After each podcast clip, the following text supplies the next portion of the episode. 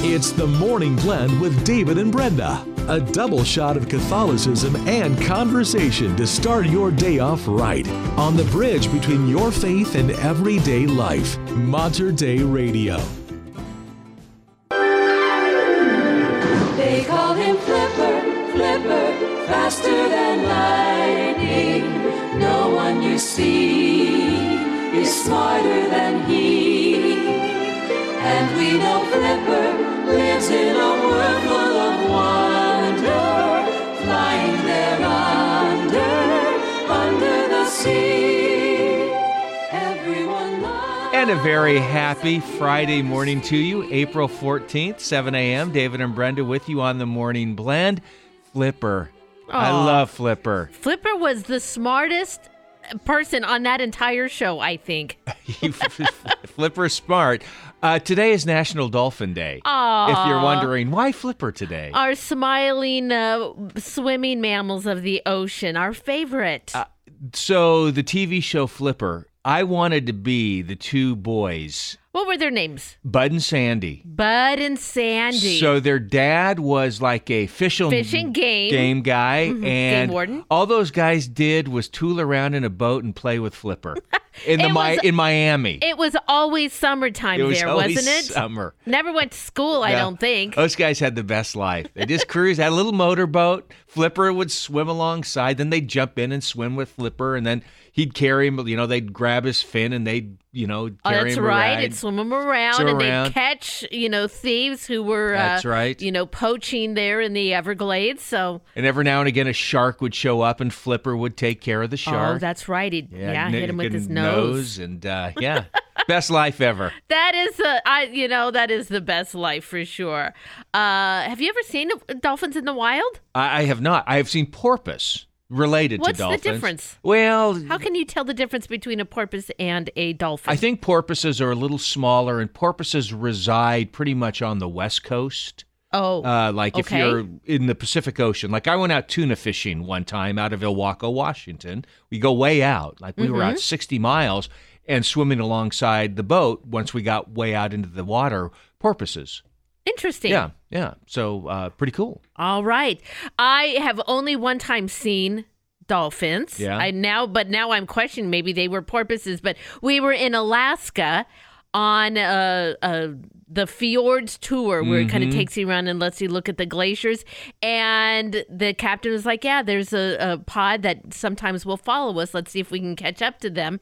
And sure enough, now our daughters were little, but they were on the boat with us. And yeah, they caught into the wake of the boat and yeah. they were just swimming right alongside us. Pretty sure porpoises. There's a porpoises I'm in guessing, Alaska. In Alaska. Okay. Yeah. So then I've never seen a dolphin in the wild. Well, they're related to dolphins. Okay. Yes. So they're cousins. cousins of, do- of Flipper. But don't, you can't mess with dolphins. Remember I did the story last week about the people in Hawaii that got in trouble because you're, you're not oh. supposed to get close to dolphins now. You like harass them and okay. things. And then they were fined.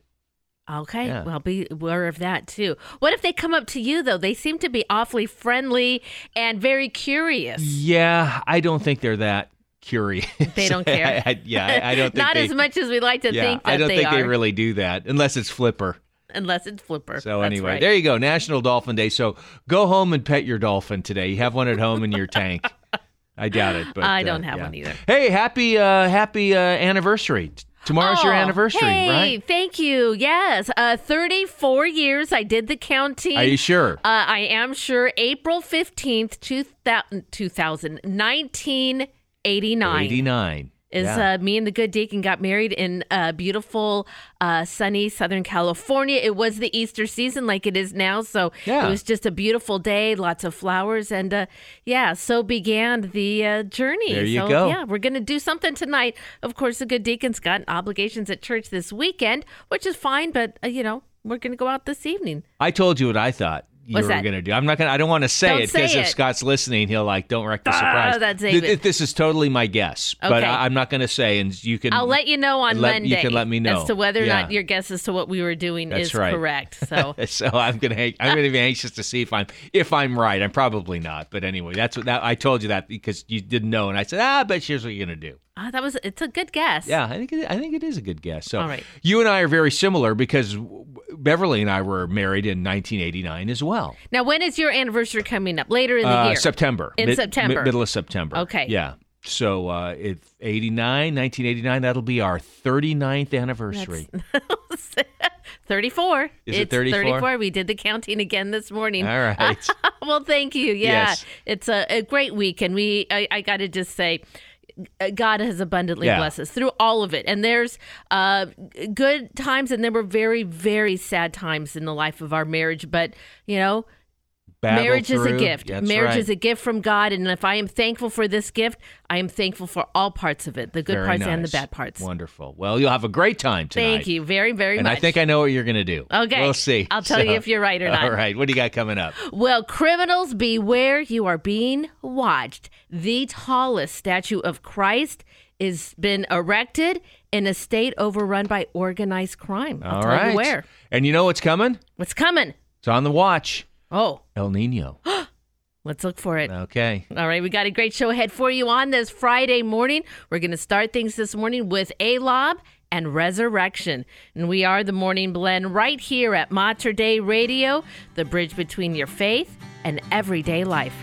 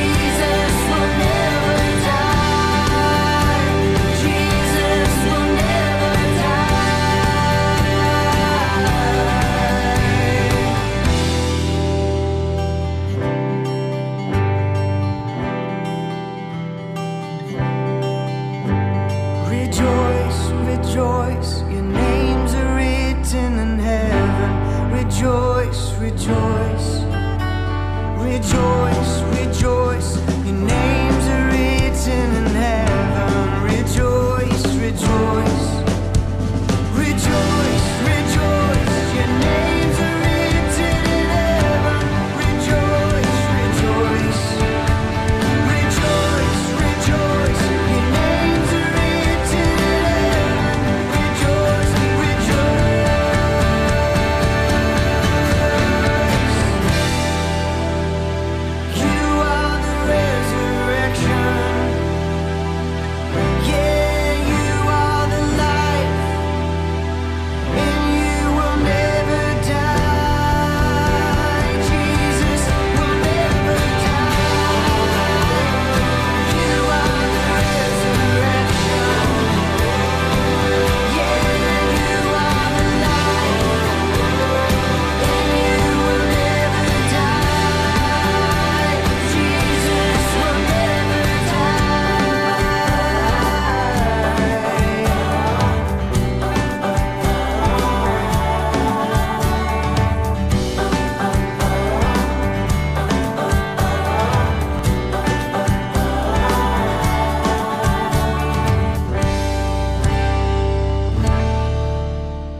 That is a lob and resurrection. It's seven eleven at Mater Dei Radio, the bridge between your faith and everyday life. David and Brenda with you on a really pretty Friday morning. Mm-hmm. Got a really nice forecast coming up today. You'll have that too, and then we'll hear from our good friend, Ed Longwa from Catholic Charities right after this.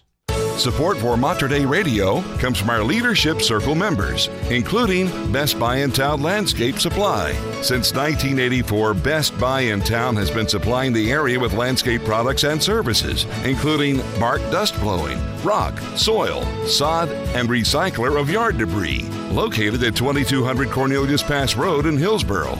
Online at best buy bark dot com or five oh three, six four five, six six six five. Join Mater Dei Radio and Brother Cyril, a Benedictine monk at Mount Angel Abbey, for the morning offering. In the name of the Father, and of the Son, and of the Holy Spirit. O Jesus, through the Immaculate Heart of Mary, I offer you my prayers, works, joys, and sufferings of this day, in union with the holy sacrifice of the Mass throughout the world. I offer them for all the intentions of your Sacred Heart, the salvation of souls, reparation for sin, and the reunion of all Christians. I offer them for the intentions of our bishops and of all apostles of prayer, and in particular for those recommended by our Holy Father this month. In the name of the Father, and of the Son, and of the Holy Spirit. For more prayer resources and to let us know how we can pray for your intentions, please visit mater dei radio dot com. Set on a hilltop in the midst of the Willamette Valley, life at Mount Angel Abbey is both unchanging and made ever new in the Spirit of Christ. Steeped in a Benedictine tradition more than fifteen hundred years old, the monks of Mount Angel have prayed together five times a day for more than one hundred thirty years. We welcome you to come and join us in the ancient rhythm of monastic prayer and liturgy. Come seek the things that are above. Learn more at mount angel abbey dot org. Only a few days remain before Mater Dei Radio's twenty twenty-three Spring Share-a-thon Seek the Truth, and we need your help to make this a successful event. Join us as we lead more searching souls into the way, the truth, and the life of Jesus Christ on April seventeenth through twenty-first. To prepare for this week of joyful celebration, please prayerfully consider making a gift to help us build a strong matching fund.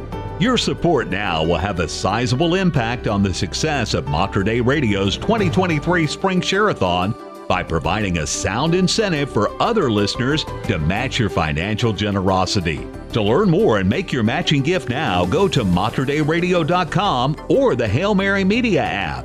And join us as we seek the truth during our twenty twenty-three Spring Share-a-thon, coming April seventeenth through twenty-first to Mater Dei Radio, the bridge between your faith and everyday life.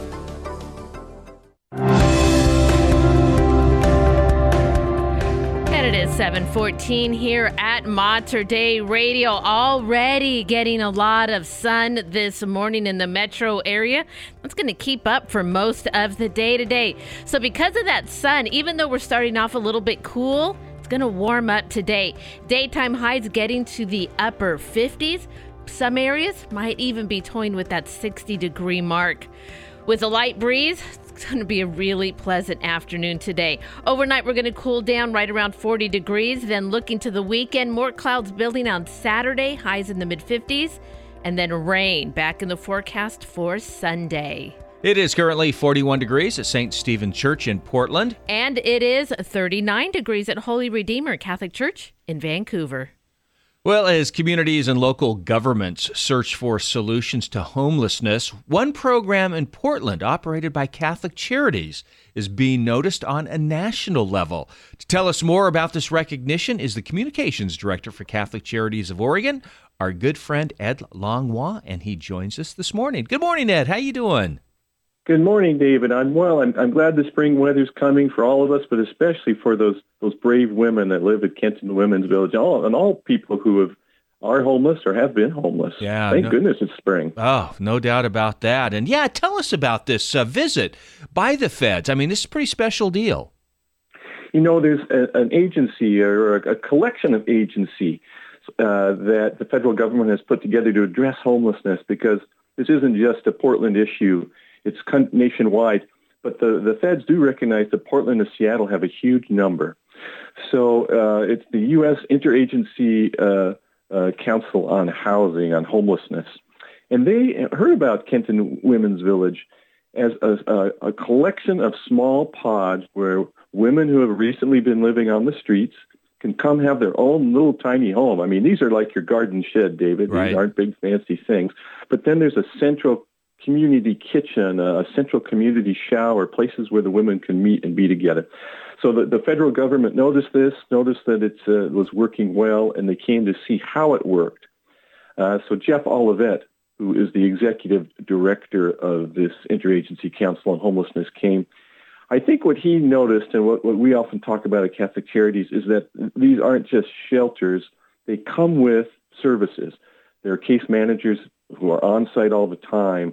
One of the little shelters is dedicated to counseling, because people who have lived on the street often have some issues uh, to work out, too, as they transition from living on the streets, where it's a brutal existence, David, especially if you're a woman. Mm. Uh, they have some things to work out before it's time to transition into more permanent kinds of housing. And Catholic Charities has really tried to step up in that, in that, that transitional period from being homelessness into going into an irregular apartment. It can't just happen all at once. And, and I think places like Catholic Charities are helping the federal government learn that. And I, I think more in the future, we're going to be seeing more transitional housing. What was the uh, opinion or feelings from the visit uh, from Jeff Olivet? And what, what did they say about what they saw and uh, kind of their takeaway, I guess? Well, they saw that the, the, uh, the services on site, easily Uh, easily found, are really important.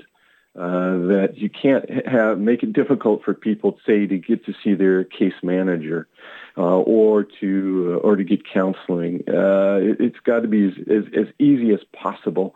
Now, he felt that uh, you know they're trying to solve homelessness nationwide. Right. They felt that if they, if they could do it in Portland, they could do it anywhere, because your listeners know, you know, you can just see the blue tarps and the tents almost everywhere.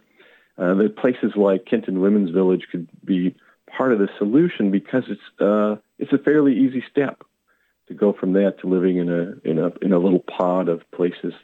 Right, and, and Catholic Charities as well. Not only do you have the Kenton Women's Village, but there's also some developments that are happening that that have hap- that have happened that allow kind of from going from maybe a transitional place like the Kenton's Women's Village to more of an apartment-like setting. There are locations like that as well that Catholic Charities monitors. You're right. The the most one I can think of best is right next to our headquarters in Southeast Powell Avenue. It's called Child's House, and it is there's very simple apartments, David, but they're very nice. And uh, so that's kind of the next step. Again, Child's House, twenty-seven apartments. Again, case management right on site. Just a lot across the parking lot is Catholic Charities headquarters with, with all the services that people can access there. There's a program where we match the savings, the monetary savings that residents of Child's House make. We'll give them six dollars for every dollar that they save in the bank for their futures.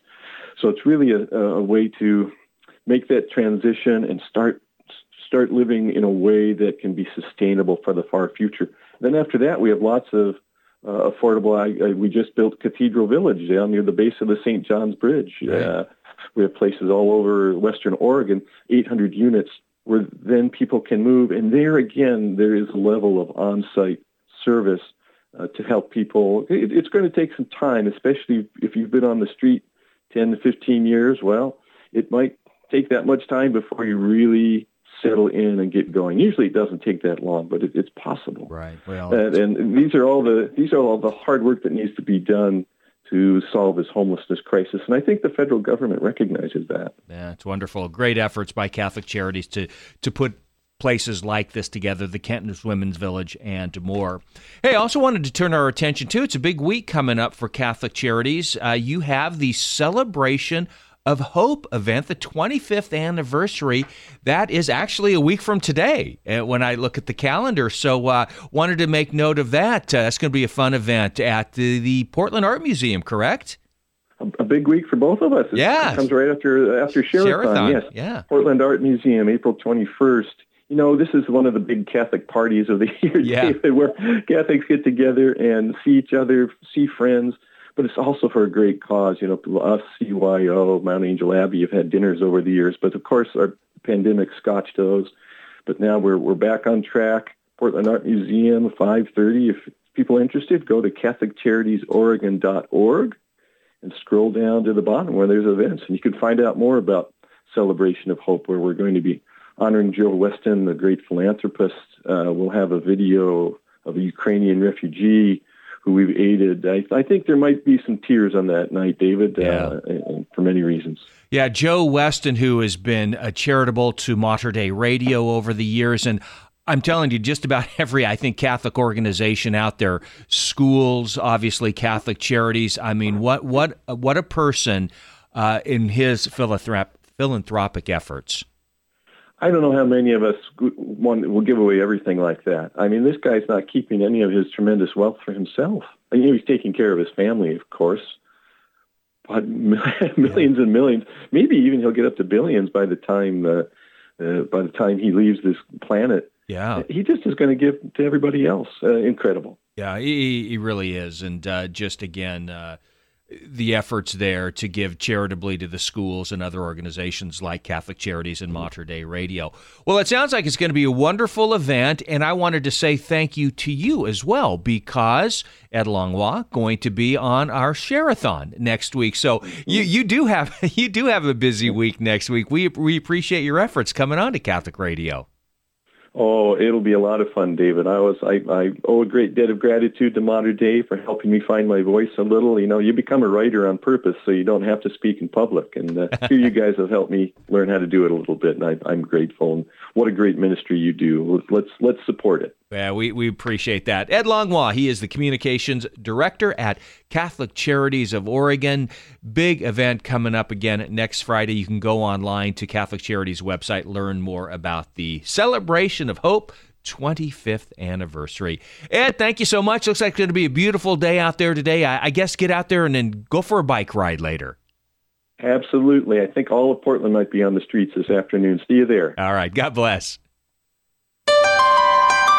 And it is seven twenty-three here at Mater Dei Radio. Well, David, as you were just talking about, all of us are going to go home this weekend here at Mater Dei Radio, get a good rest, because starting Monday morning, we are on the air for one week only for the Spring Share-a-thon two thousand twenty-three, Seek the Truth. You know, you can go online and make your pledge now, so that way next week, well, you can listen into all of the great guests that we have coming on, including the wonderful Ed Longwa. So you can also go online and see the lineup of who is going to be on and what hours and what days. Might even hear your own pastor or minister at your parish helping out Mater Dei Radio. You can find out more information at mater dei radio dot com and the Hail Mary Media app.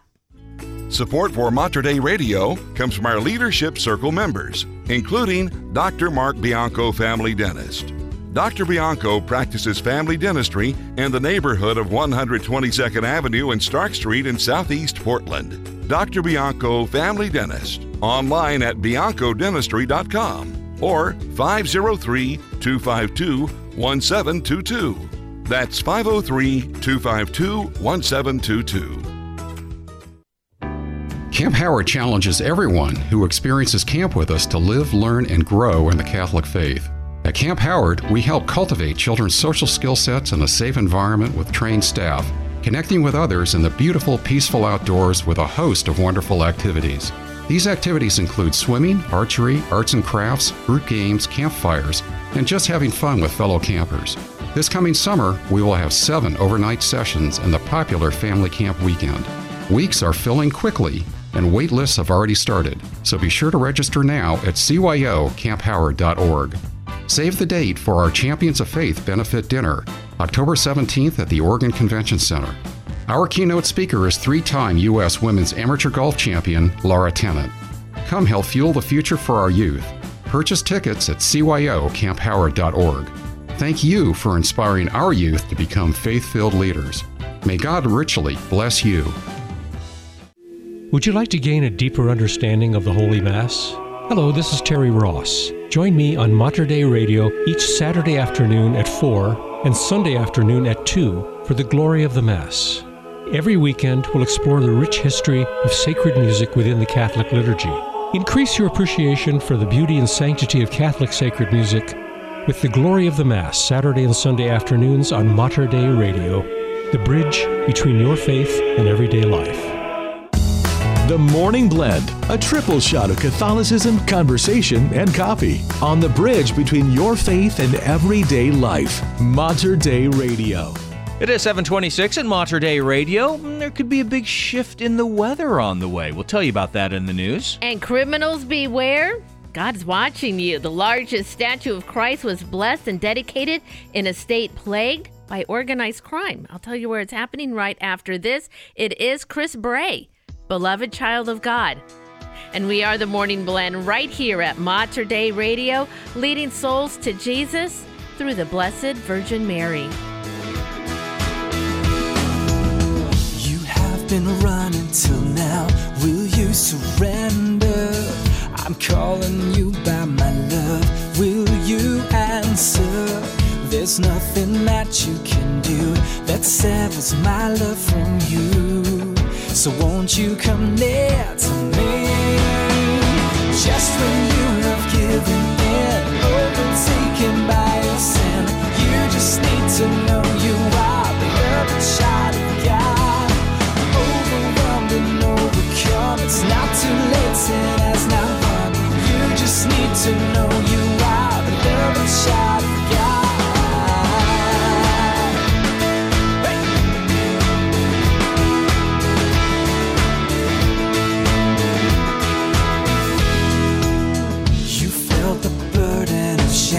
Receive forgiveness. I paid the price by my life. Just believe it. No matter what you have done, and by strength you can't overcome. So won't you confide in me? Just when you have given in, overtaken by your sin, you just need to know you are the beloved child of God. Overwhelmed and overcome, it's not too late, sin has not won. You just need to know you are the beloved child of God.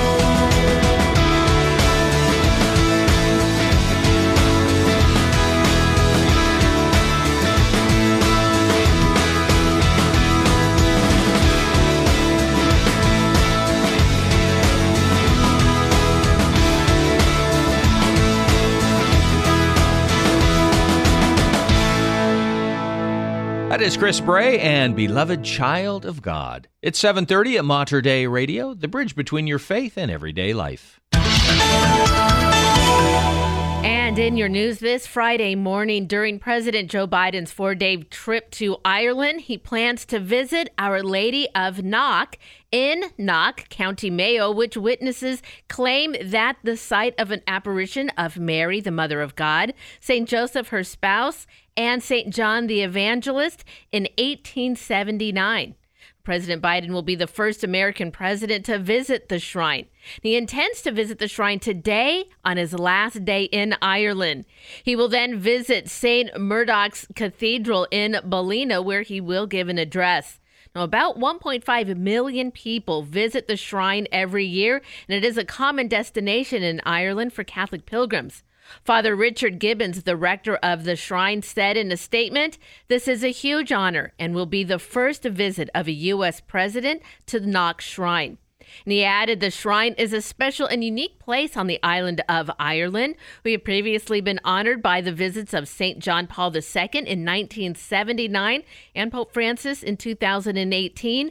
We are delighted to have been included as part of the president's personal visits to Mayo. Uh, it'd be a great place to visit. Have you been there before? No. Yeah. No, but that is top of the list. Yeah. In fact, it might even be the next trip that we want to take has got to be to Ireland. Yeah, that'd be nice.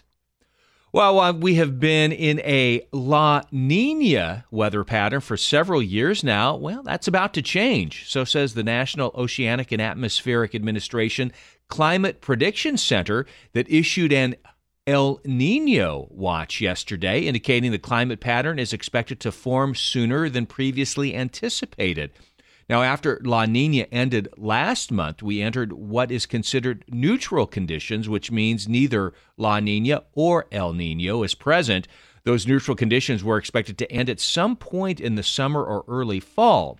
So El Nino usually means a warm, dry winter for the Pacific Northwest, Ohio Valley, Northern Rockies, and parts of the Midwest. Well, not so much for the southern U S, mm-hmm. uh, like California. That right. could mean more rain, which more rain. Yeah, which they've already had, you know, okay. quite a bit. So um, we'll see how it all goes. But yeah, so a shift. It's been like La Nina for like three years. Yes, which I think has been causing us that increase in snow, yeah. right, that we've had up here at least. So mm-hmm. if we make that shift, maybe no snow days next year, kids. Could be. Well, on Resurrection Sunday, the Christ of Peace statue was dedicated in Tabasco County in Zacatecas State, Mexico. Now, this monumental sculpture, which sits atop a pedestal, measures one hundred eight feet high, which is the largest of its kind in the country. Now, the statue stands in the center of the esplanade atop Faith and Religion Hill. Now, according to the Christ of Peace Facebook page, the priest blessed the sculpture and gave a message of faith and hope to the thousands of faithful present. The image was made with steel and various types of polymers, and inside the sculpture, there's a staircase and four landings, as well as lookouts for visitors. Now, the sculpture was named Christ of Peace because after its dedications, its promoters want tranquility to come to the citizens of Zacatecas, uh, Texas, excuse me, a state plagued by organized crime violence. Now, some claim that the Christ of Peace sculpture in Mexico is larger than Christ the Redeemer in Brazil. However, the image in Rio de Janeiro is ninety-eight feet tall with a twenty-six foot pedestal, whereas the one dedicated in Mexico is also ninety-eight feet tall, mm-hmm. but only a ten foot pedestal. But who is counting? Yeah, well, yeah. I'm counting. The largest sculpture okay. of Christ is Christ the King, located in Poland. That's one hundred eighteen feet. And currently, Christ the Protector statue, which measures one hundred forty-one feet, is under construction in Brazil. Wow. There's some big Jesus statues That's around the world. Very big, for sure. Well, lest we forget, the deadline for filing your taxes is next week. What? Although a little later than the typical April fifteenth, which actually falls tomorrow on Saturday.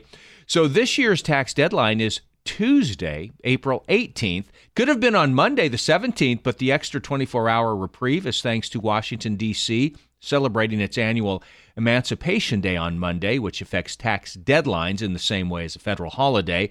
So folks who are still rushing to file their taxes may learn that tax year two thousand twenty-two, well, not producing as many happy returns as in previous years due to a number of changes, including the expiration of some pandemic-era tax breaks. Now, for the sixty-three million people who had filed by March tenth, the average refund is down eleven percent, according to the I R S. What? Now, on the upside, expanded E V tax credits and other clean energy initiatives from the Inflation Reduction Act could help boost refunds. So I've got to get myself a new car. Is that what that's you're saying? That's what I'm telling you. Spend you more to save more? That's it. That's how I, it I works. I don't know exactly that's the right, the right way to do this, but okay. Yeah, so tax deadline. On Tuesday. Tuesday the eighteenth. Well, this past Tuesday, Washington State became the first state to establish family and medical leave and unemployment benefits for the state's Uber and Lyft drivers. The Washington State legislature set the precedent through the approval of House Bill fifteen seventy, which awaits Governor Jay Inslee's signature before being set into law. Now, last year, the passage of another bill in the state legislature granted other workers' rights to Washington drivers, including protections against unjustified termination, access to workers' compensation insurance, paid sick times, and set the highest wage floor for drivers in the U S. Now, Washington has more than thirty thousand drivers with Uber and Lyft, according to the State Drivers Union. The lo- new law entitles contracted workers with Uber and Lyft to twelve weeks of paid leave if a driver or one of their family members faces medical challenges. They also get the same amount of time off work if they need time to care for a newborn baby. Oh, that's nice. So there you go. Yeah. I was surprised that thirty thousand That's a lot. Lyft and Uber yeah. drivers in the state of Washington. We took a uh, Lyft home from the airport a couple Recently? weeks ago. That was pretty nice. It's pretty convenient, yeah, isn't it? It really is, for sure.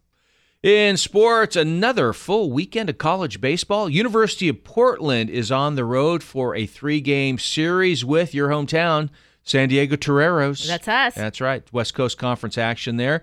First game this afternoon, three o'clock. University of Oregon also on the road. They're in Palo Alto to take on Stanford in a Pac twelve pairing. They'll go at it at five this evening in game one of their three-game series. And Oregon State welcomes U S C to Goss Stadium in Corvallis. Their three-game series gets started at seven tonight and will be televised on Pac twelve Oregon.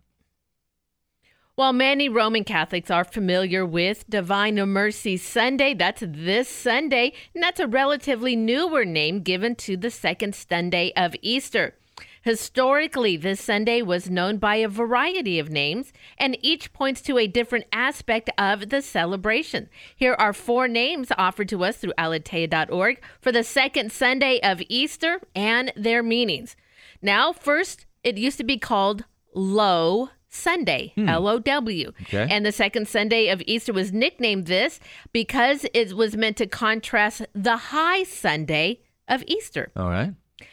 Quasimodo Sunday really? was also another name. In the Middle Ages, this Sunday was known as Quasimodo, which translates in the manner of Sunday, uh, from Latin words that began in the introit, Quasimodo genti infantes, as newborn babes desire milk, right? It was on this day also that Victor Hugo's fictional hunchback infant was abandoned on the steps of Notre Dame Cathedral, given the name Quasimodo, which in other translations mean half formed. Hmm. Quasimodo Sunday. Yeah. It's also known as Sunday in Albis. According to Catholic Encyclopedia, it was consequently known as this, the Sunday of the Laying of White Garments. In the early church, newly baptized at the Easter Vigil will wear their baptismal gowns during the eight days of the octaves, then would lay them aside on the second Sunday of Easter. And of course, lastly, now, we know it as Divine Mercy Sunday. In the year two thousand, Saint John Paul the Second canonized the Polish religious mystic Faustina Kowalska, and during his homily officially designated the second Sunday of Easter as Divine Mercy Sunday. Interesting. It's time to find out what's going on in our Catholic community. And speaking of Divine Mercy Sunday, this Sunday, several parishes will be celebrating Divine Mercy Sunday. one thirty at Saint Mary's Cathedral. At two o'clock, it will be a celebration at Our Lady of Sorrows Church. And then at three o'clock, Divine Mercy Holy Hour at Holy Rosary Church in Portland. Remember, you can find all the details by heading over to the community calendar, mater dei radio dot com. and the Hail Mary Media app. So you know who's going to tell us more about Divine Mercy oh, Sunday? Oh, I know exactly who. Our good friend Julie Onderko. That's right. It's right after the forecast. Support for Mater Dei Radio comes from our Leadership Circle members, including the Portland Division of the World Apostolate of Fatima. W A F is the only Fatima organization worldwide to speak in the name and with the authority of the Church on Fatima. The World Apostolate of Fatima promotes the faithful message of Fatima, including praying the Rosary daily and practicing the First Saturday devotion. W A F information can be found at blue army dot com. Please join me, Deacon Harold Burke-Sivers, and other listeners of Mater Dei Radio as we pray an act of hope. In the name of the Father, and of the Son, and of the Holy Spirit. Amen. Oh my God, relying on your infinite mercy and promises, I hope to obtain pardon of my sins, the help of your grace, and everlasting life through the merits of Jesus Christ, my Lord and Redeemer. Amen. In the name of the Father, and of the Son, and of the Holy Spirit. Amen. For more prayer resources, and to let us know how we can pray for your intentions, please visit us at mater dei radio dot com and click Prayer, or call our prayer hotline at five oh three, two eight five, three seven three seven. That's five oh three, two eight five, three seven three seven. Support for Mater Dei Radio comes from our Leadership Circle members, including Best Buy in Town Landscape Supply. Since nineteen eighty-four, Best Buy in Town has been supplying the area with landscape products and services, including bark dust blowing, rock, soil, sod, and recycler of yard debris. Located at twenty-two hundred Cornelius Pass Road in Hillsboro. Online at best buy bark dot com or five oh three, six four five, six six six five. Hello, I'm Kevin Doran. And I'm Carla Wehrman, co-host of Sunday Commentary. Join us every weekend on Mater Dei Radio, Saturday mornings at seven and Sunday mornings at eight, as we break down the scripture readings so you can better prepare to enter into the beauty and mystery of the Holy Mass. It's fun, fast, and faith-filled. Let us share our love of the good news with you. Saturday mornings at seven and Sunday mornings at eight on Mater Dei Radio. The bridge between your faith and everyday life. And it is seven forty-three at Mater Dei Radio. Well, today, you know, it looks like it might actually feel like springtime out there today. It already looks like it. Doesn't it, though? Mostly sunny skies today, high around fifty-seven degrees. Cloudy overnight tonight, low of forty-one. And then Saturday, doesn't look like may, maybe any rain, some clouds, but high of fifty-eight. And Sunday, it looks like the rain rolls back in. All right, thirty-nine degrees right now at Saint Ignatius Catholic Church here in Portland. And thirty-eight degrees at Saint Jude Church in Eugene. Well, in two thousand, John Paul the Second canonized Sister Faustina Kowalska. And on the same day, he established Divine Mercy Sunday to always be the Sunday after Easter, and also was a gift to the whole world. But it is a gift that was almost lost forever. Well, joining me today to explain how this connection is made and what a gift Divine Mercy is to all of us, it is our good friend, Julie Onderko, host, Your Next Mission from God. Good morning, Julie. Thanks so much for joining us today. Good morning, Brenda. First, before we get into this connection with Pope Saint John Paul the Second, kind of remind our listeners about Saint Faustina and the diary that she wrote. Faustina was a Polish nun um, in the early twentieth century up, up to just before World War Two started. And she received messages from the Lord asking her to be the his voice for mercy for the world in great need. And, and we have seen in the, the twentieth and now the twenty-first century that there is a great, great need um all the way around, and mankind is in such need of God's mercy. Mm. And so she was to be the mouthpiece and to bring this devotion, which has several parts to it, um, but a chaplet, an image, and Divine Mercy Sunday, and a and a novena, et cetera. But uh, that's her, and she she did it, and she was illiterate. She went against her parents' wishes to. Actually had to steal away to, to, to follow our Lord's instructions and become uh, a sister in, in Warsaw, a, away from her parents, and the courage it took because there was no turning back. It was just, her personal story is so, um, it's so inspiring. Well, Julie, that message of divine mercy, many have read the diary of Faustina Kowalska, and it's such an incredible writing, especially from one, as you said, that was illiterate, how she was able to put this together. But it was a message that almost got lost, except for a bishop and a cardinal, Karol Wojtyła, who would later become John Paul the Second. Now, explain the role that John Paul the Second played in this.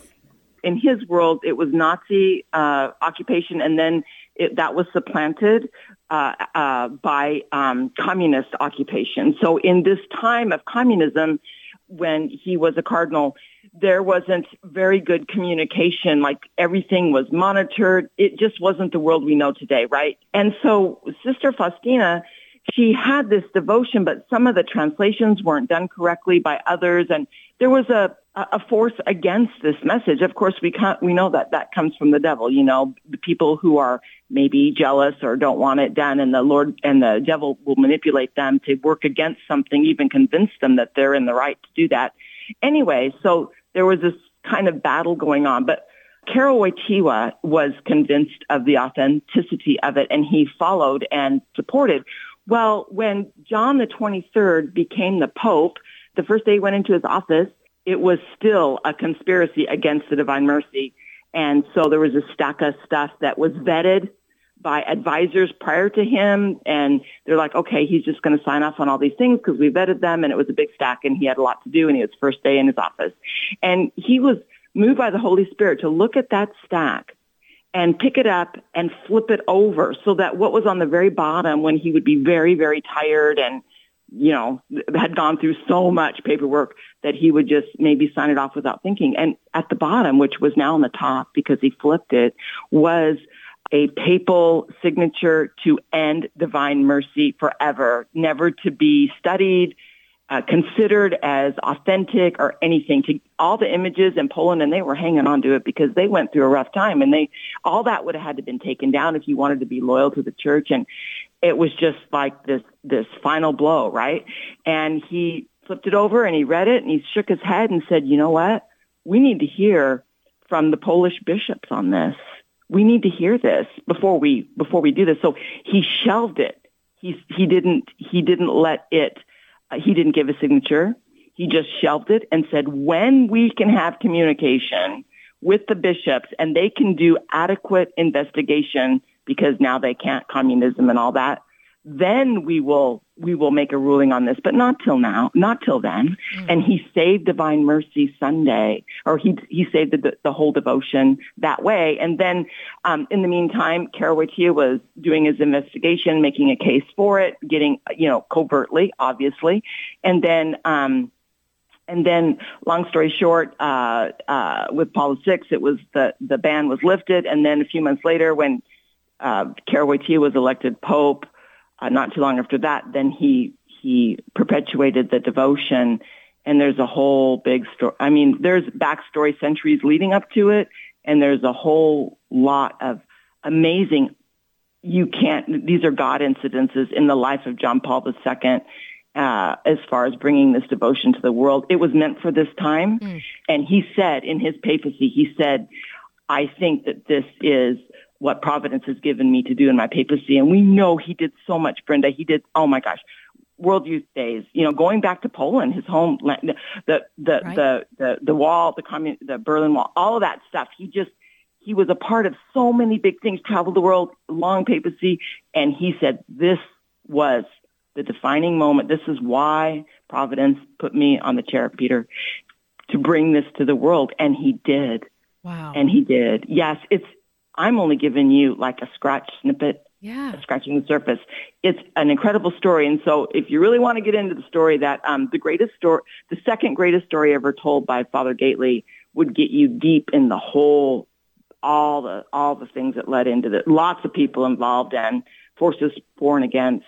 That's a good, that's a good book to read. And um, yeah, it's a good book to read. And I think he's done programs on it, and they're on Formed. Mm, you can get into right. Divine Mercy Unformed very deep. They're, they're movies, and they're just like, I can't believe it. I can't believe this in history. It's amazing.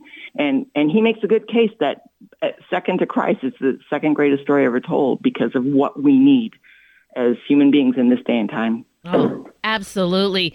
Julie Onderko joining us today. Julie is the host of Your Next Mission from God. You can hear every weekend right here at Mater Dei Radio, joining us this morning, well, to help us understand and celebrate Divine Mercy Sunday. Well, this gift has been given to the world. It has been established. It's such a huge part of our liturgy now. I think everybody knows the Sunday after Easter, no matter when it falls, it's Divine Mercy Sunday. And as you said just a little bit ago, it's a message for our time. So maybe just in these last couple of minutes, Julie, share with us why, as a gift to the world, God's message of mercy is so important to all of us and, and in all of our redemption, how we can rely on this divine mercy and that message of mercy, well, to get us through these times.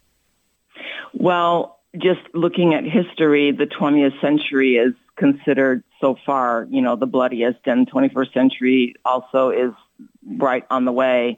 Um, it, there's just so much war, and when you think about abortion worldwide, the innocents that are that are killed, we are wretched, we're broken, and we don't have families anymore. People are born out of family. I mean, the family unit is being destroyed. Our identity is being ripped from us um, uh, through indoctrination uh, in schools and education and, and everything. The world, Western civilization as we know it, is is lost and being lost. If we're holding on a little bit, we're the minority now. And and there's just so much that we need the Lord's mercy. And and and he knew he knew that, and he gave it to Saint Faustina and John Paul the Second. You know, he established, he canonized her and established Divine Mercy Sunday and brought that message to the whole world through his papacy, said it was the defining thing that he should do as Pope. And, and then on that day in two thousand, when he did canonize Saint Faustina and establish this Sunday after Easter as the Divine Mercy Sunday, he said in a, in a gathering uh, after the event with some friends, they were having dinner. It was a pretty small crowd, but he was quoted as saying, "This is the happiest day of my life." Like, when you do what God has for you to do, wh- even if it's hard, like Jesus on the cross, anybody can say when they've really fulfilled what God asked them to do, "This is the happiest day of my life," because there's something so right and fulfilling about being completely and squarely in God's will and oh. having done it and carried it out. And that was the happiest day of his life. And and and uh, he was canonized on Divine Mercy Sunday, and he died on Divine Mercy Sunday. It was actually, he it, he in his room when he was sick, he had the vigil mass for Divine Mercy Sunday in his room once, you know, once it, right. the sun went down, and, and then he received the precious blood, a little bit of it, and, and then he died. So I know that Father Gately was so disappointed he didn't die on Divine Mercy Sunday, but the way we do it, the way we do time, and Catholic Church is the authority in the world. Our time is, you know, when the, the, the night before, when the sun goes down, it's like the next day. That's why we have a vigil mass. So he he did all that. And interesting, when he was canonized, John the twenty-third, he was canonized on the same day because uh, he saved Divine Mercy, and then John Paul brought it in, and it's like it made so much sense that they would be canonized on the day, oh, on the same day. Absolutely perfect. So there are no coincidences with God, and uh, it's such a wonderful feast day we get to celebrate coming up this Sunday. It is Divine Mercy Sunday. Julie, thank you so much for your time today. Oh, you're welcome, Brenda, and God bless you. And I just want to mention that on the archives of my show, there's two shows. Uh, two parts of Divine Mercy that are just up now. So if somebody wants to hear a little bit more, they could go there, or the um, the the Marians of the Immaculate Conception, and that's the divine mercy dot org. It's got everything there. All right, fantastic. Well, Julie, thank you so much for your time today. God bless you. And it is seven fifty-five at Mater Dei Radio. David and Brenda with you on this Friday morning.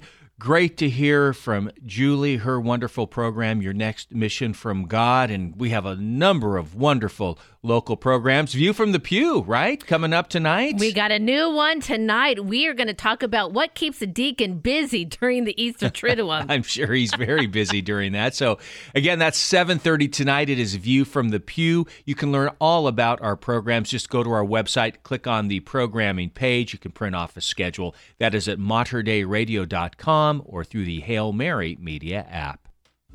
Support for Mater Dei Radio comes from our Leadership Circle members, including Doctor Mark Bianco, family dentist.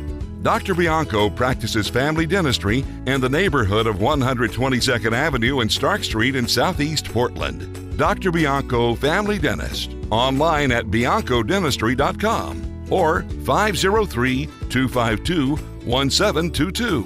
That's five oh three, two five two, one seven two two. Bringing souls to Jesus through the Blessed Virgin Mary. This is Mater Dei Radio, K B B M Portland, Salem, Vancouver, K M M E Cottage Grove, Eugene, Springfield, translator K two three five B F, Eugene, and streaming at mater dei radio dot com. As we surpass three decades of broadcasting, all of us at Mater Dei Radio are thankful for the many blessings this special radio ministry provides to our Catholic community. To ensure that our faith continues to thrive in today's media, we hope you will consider including Mater Dei Radio in your estate planning. There are many estate planning options to choose from, but one way would be to include Mater Dei Radio as a beneficiary in your will. More information on estate planning is on our website at mater dei radio dot com. Some are morning people. Others are not. Either way, we help start your day off right. The Morning Blend with David and Brenda on Mater Dei Radio. And it is seven fifty-seven at Mater Dei Radio. Well, it's an iconic American brand, and uh, it's struggling right now. We'll tell you about that in the news. And a chapel in the United States suffered a lot of damage after a fire from Easter Vigil. But they say God protected them anyway. I'll have that story for you right after Awaken the Saint.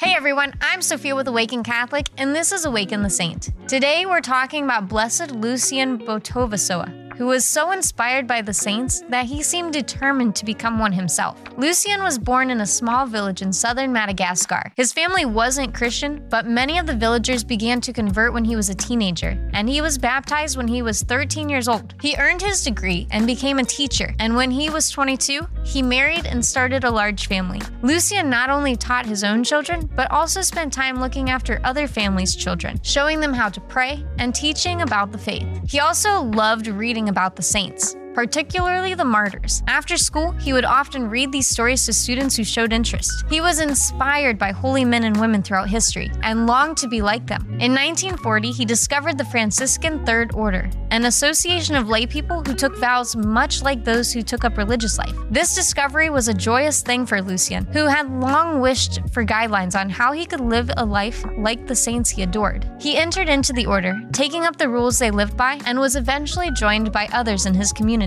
Lucian was incredibly excited about his new life, but his wife wasn't convinced. She found this new program of fasting, humble dress, and other absurdities confusing and worrisome. She was afraid that he would run off and become a priest, leaving her and their children behind. When Lucian discovered her fears, he found the idea so absurd that he laughed. He reassured her that as a devout Christian, leaving his wife and children was something he wouldn't dream of doing. In nineteen forty-seven, because he had grown so popular among the people, he was asked to serve as a representative of Madagascar's disadvantaged party. However, Lucian declined. His faith and family were everything to him, and he didn't think there was a room in his life for politics. Unfortunately, politics came to him, and in a very unpleasant way. In the midst of a violent revolt against the colonist French regime who ruled Madagascar, extremist parties in the country began vying for supremacy.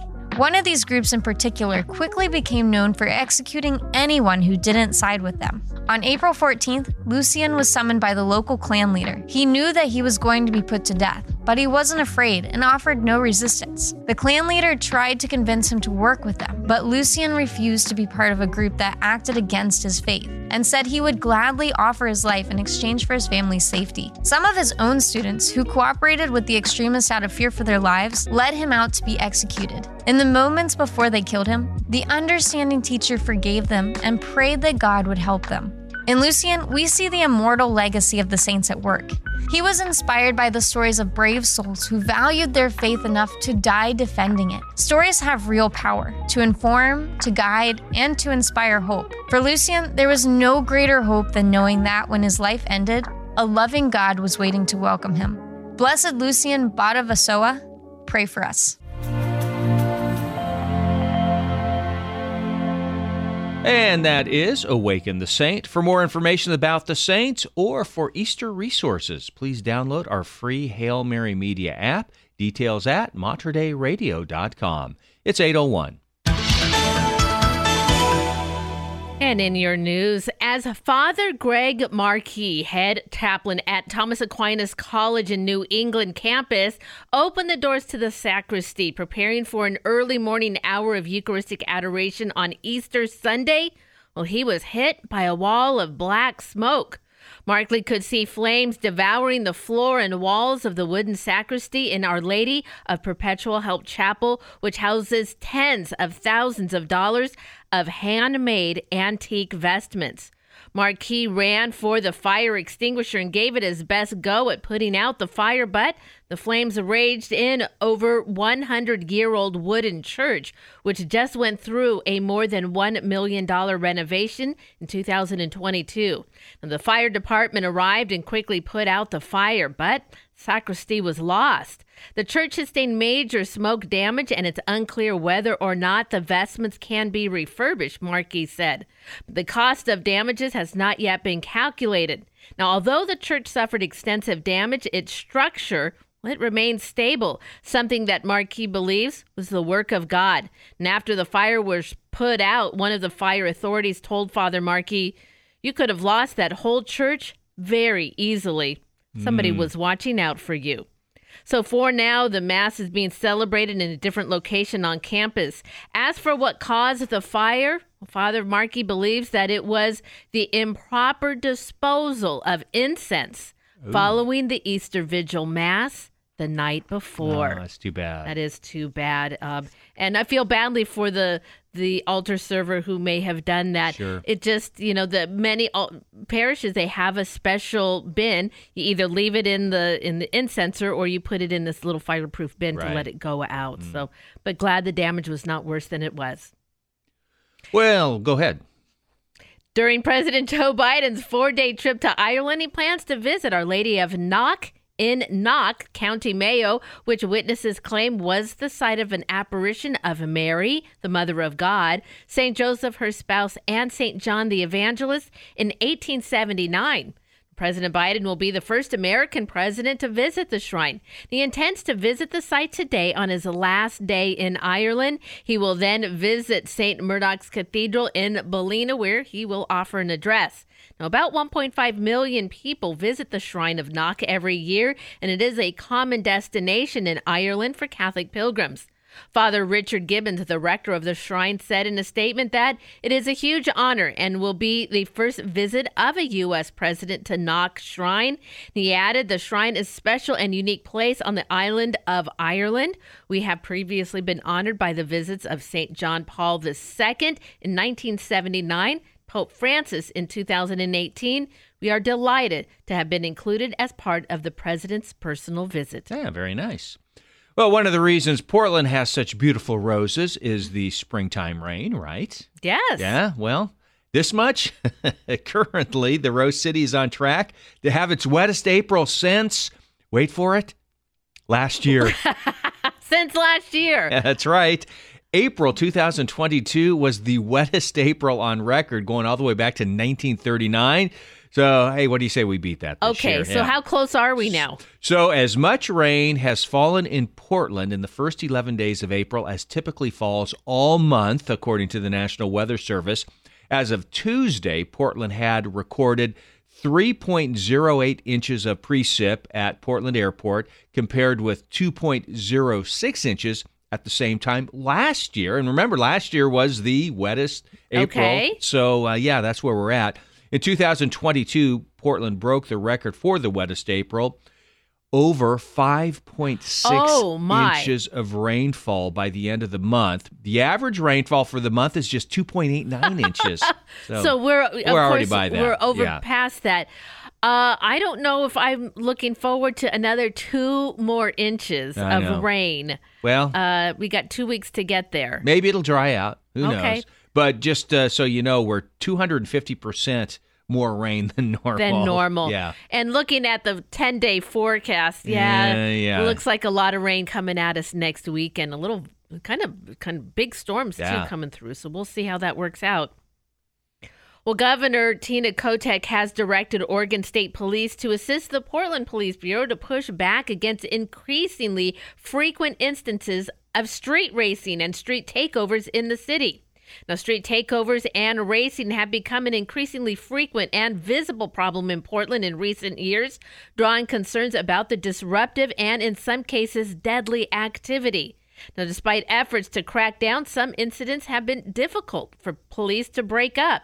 After a recent incident outside Lloyd Center, a P P B spokesman said street takeover events can involve dozens of vehicles and hundreds of people, requiring a large and coordinated police response to safely end them, and P P B doesn't always have enough officers available.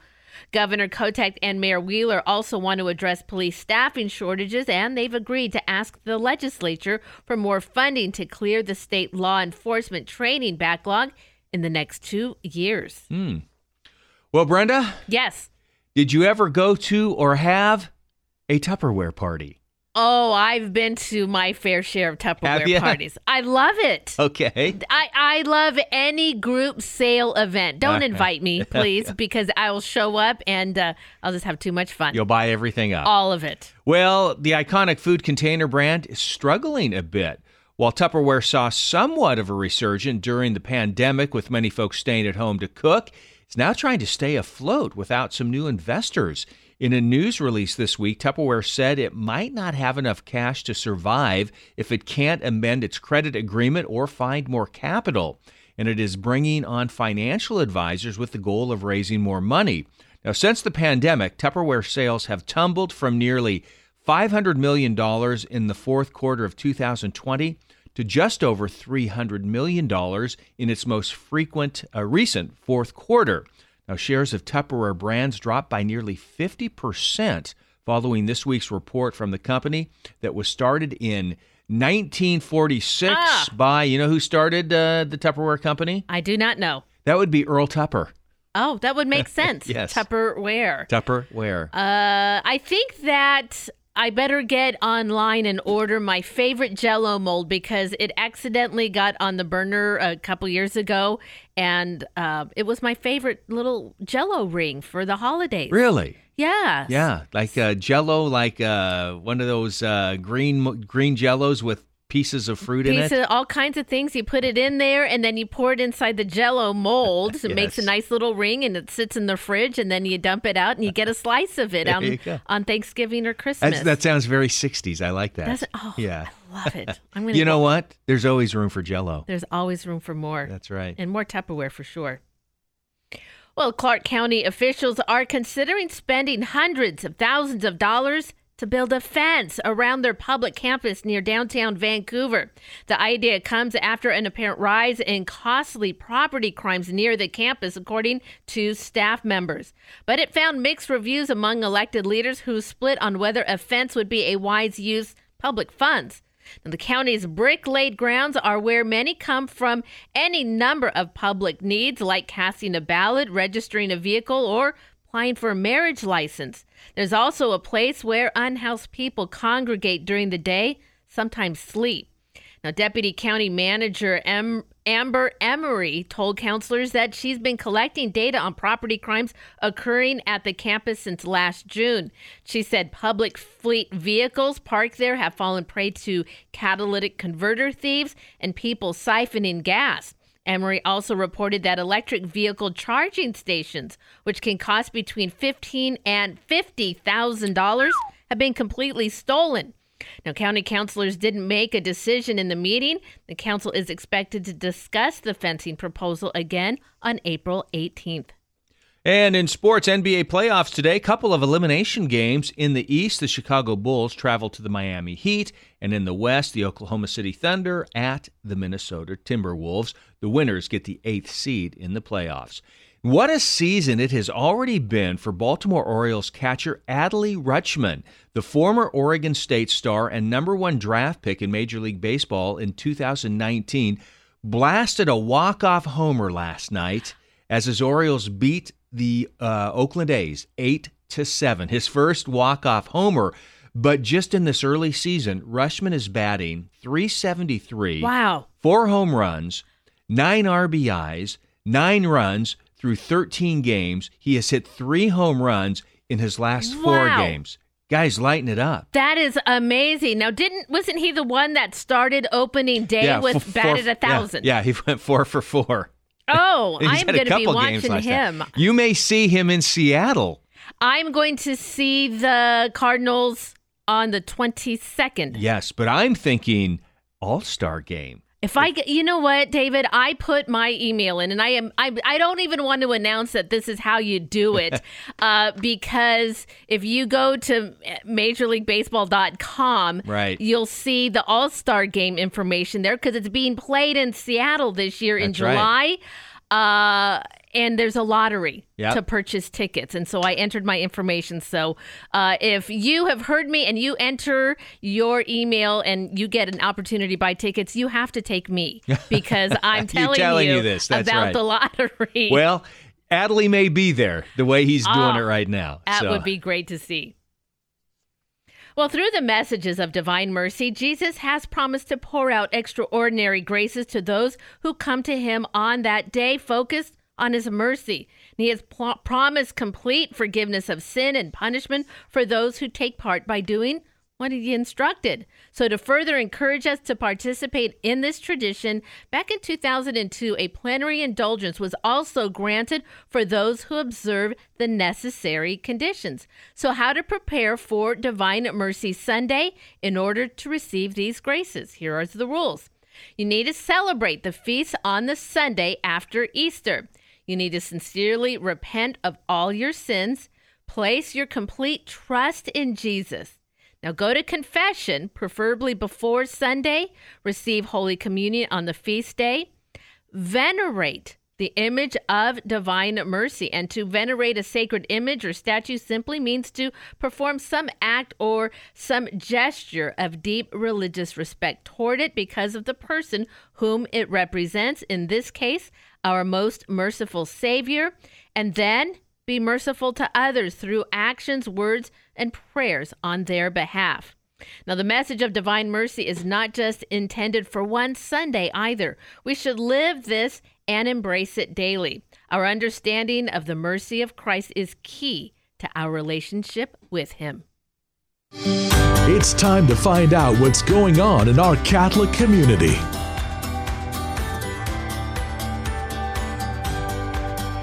And on a Monday at five o'clock is Catholic Women Professionals April Meet-Off.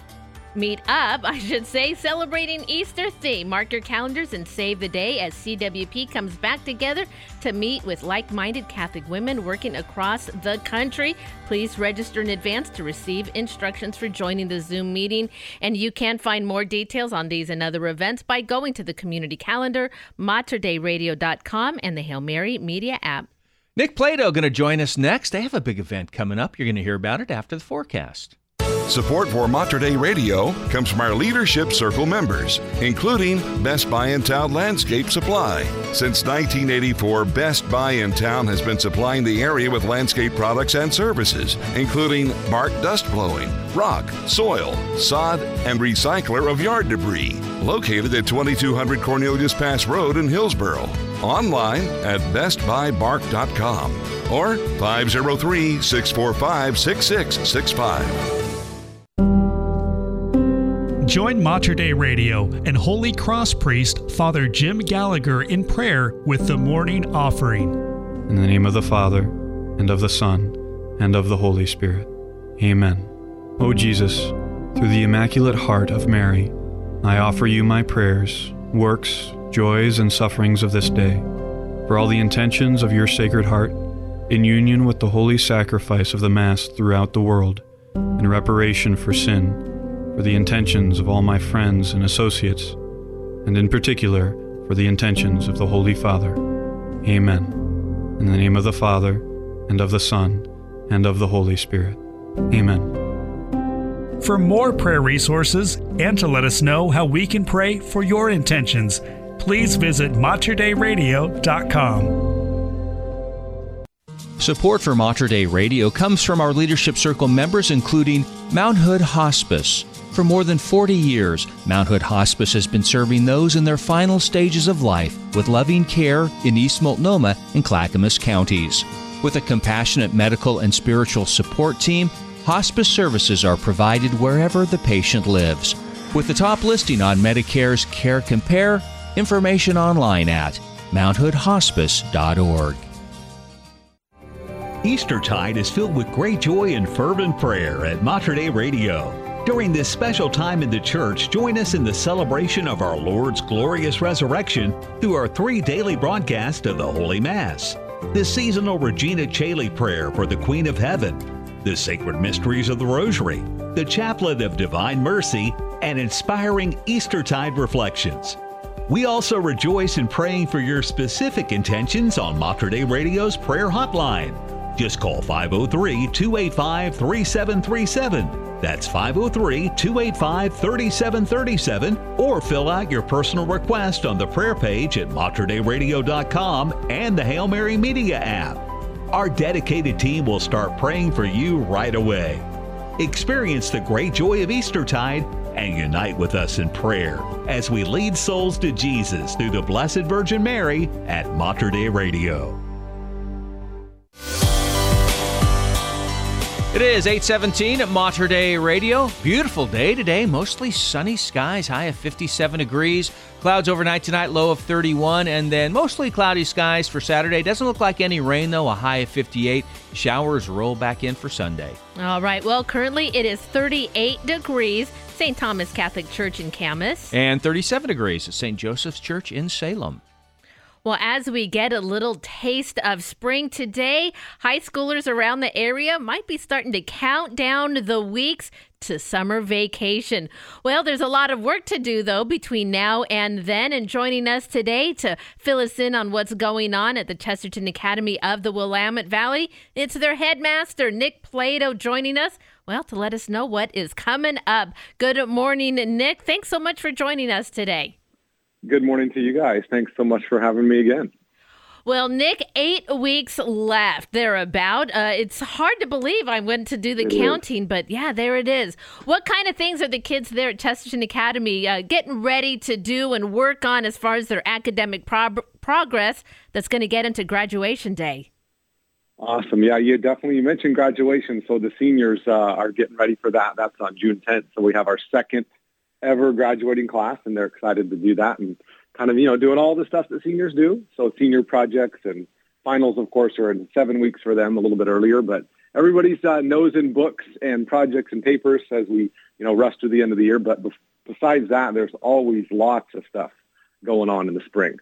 Um, so we have uh, a men's night coming up, um, which is a, a fundraiser, and uh, Mister Dale Alquist is actually coming out for that. Um, yeah, fantastic. Really great. We have um, uh, the, the spring dance, not really academic necessarily, but something they're all looking forward to on the twenty-second. Um, just lots of stuff. There, there's an Italy trip next year being planned, so next year's already being thought of. Um, I don't know. We're going out to Camp Howard on a field trip. Um, just lots of stuff going on, really. Um, there's a couple other events that we have preparing for, two big ones for the students that a lot of work is going into. Uh, we have the uh, spring choir concert on the twenty-eighth here at the school. Um, and we also have the spring drama, which is a lot of work. You said students are working literally in the other room in the auditorium. They're, they're building things. So wow. Cutting wood and building sets and painting things. So uh, they're they're doing some hard work for that. But that should be great. That's an Agatha Christie play. Um, that's the twelfth through the fourteenth of May. So lots of really fun and exciting stuff going on.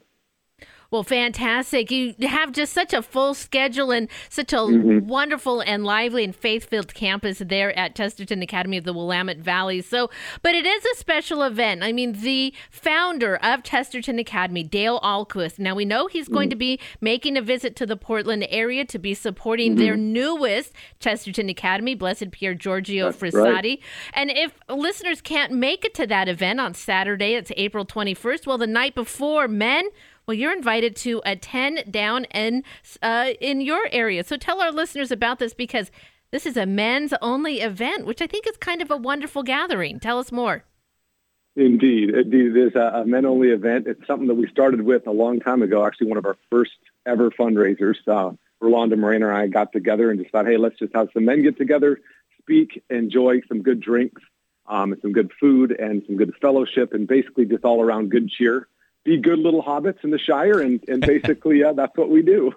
So, yeah, Dale will be coming down and speaking, and uh, he's always great. If you've never heard him uh, and you're out there listening, I would highly recommend coming. He's he's amusing, he's instructive, um, he's spiritual, um, so really great combination. Very grateful to have him come down and speak. So it, that, that's at the Fordyce Farms, by the way. Um, oh, so okay. Oh, yeah. Well, very nice. So for men in the area, if you'd like to attend that, well... Find out all the information by going to their webpage. Now, yeah. Nick, um, I forgot where we were going. So, uh, so this is the second graduating class now. So, are yeah. people who might be interested in in looking at a Chesterton Academy education for their high schooler? Do you have upcoming events where they can come and see the school or talk to you and maybe get a tour for themselves? Yeah, absolutely. So anytime we do tours, um, just uh, we arrange that through, you just go on the website and you can uh, email the admissions uh, person there, uh, and we'll set that up. Uh, shadow days have been going on a lot. A lot of them happened already, but they're still going on. Um, we, we're not, we're all done with our open houses, but, you know, it's always an open house and an open door. We want to have that Benedictine hospitality right here in the Shadow of the Abbey. So, um, you know, anytime they can come down, but these events coming up are really a great way to see our school. You can actually see the building when you come to, if you come to the um, the concert, um, the choir concert on the twenty-eighth, or the drama. You can see what our students do. Um, you probably can meet other parents. It's a great way to kind of get your foot in the door at the school to come to those events. And and if you're interested in, you know, just kind of want to learn a little bit more, you know, the, the men's night, if you're, if you're a father or a grandfather, um, that's a great place to go to that too. So really, um, open doors. Give us the jingle, um, and we'll we'll take care of you. I remember when we spoke a while back, Nick. You guys were doing some work in the out of doors with the kids. You mm-hmm. still do that? Yes, we do. In fact, we have a, a work day coming up at uh, the Fordyce Farms, actually, which has been a great supporter of us, and from the very beginning was one of the pioneer parents with the first uh, students that we ever had. Nice. So um, yeah, we'll be doing that. Um, we've done some several other events in our agrarian kind of focus. Yeah. Um, so, yeah, basically we still do that. Um, we still enjoy that and um, are learning all sorts of stuff about where food comes from, um, you know, and, and how we can support our great Willamette Valley, which is a wonderful place to live and filled with so much life. Uh, that's so awesome. Yeah, we, we still have that vision going on. Oh, fantastic. Well, it sounds like well, you got a busy schedule coming up, so I don't want to keep you from school. But before we leave, again, remind our listeners where they can go to find out all the information about your upcoming events and maybe talk to somebody about getting a tour of the Academy. Sure. Um, always our website's a great place, which is uh, Chesterton W V for Willamette Valley dot com. That's always a great place. Also, we have a Facebook page. Um, so those are the two best places. And, of course, you can, if you're in the area, stop on by. If you want to give a jingle, the number and all the contact information for admissions or anything like that is on the website. Oh, well, so. Fantastic. Well, Nick, thank you so much for joining us this morning. You all have a wonderful day of school, and kids, well, the countdown is on to summer vacation. Thanks so much for joining us. Thank you, guys. God bless you.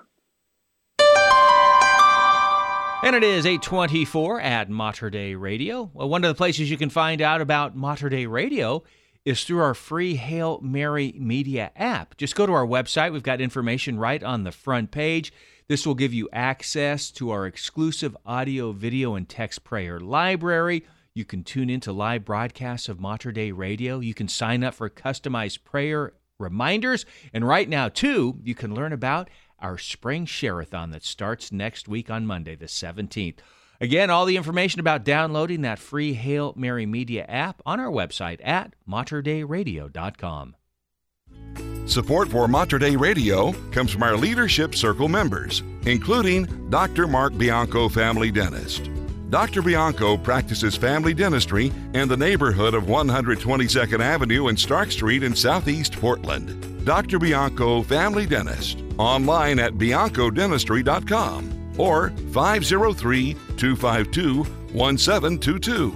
That's five oh three, two five two, one seven two two. Support from Mater Dei Radio comes from our Leadership Circle members, including the Jade Bistro and Patisserie.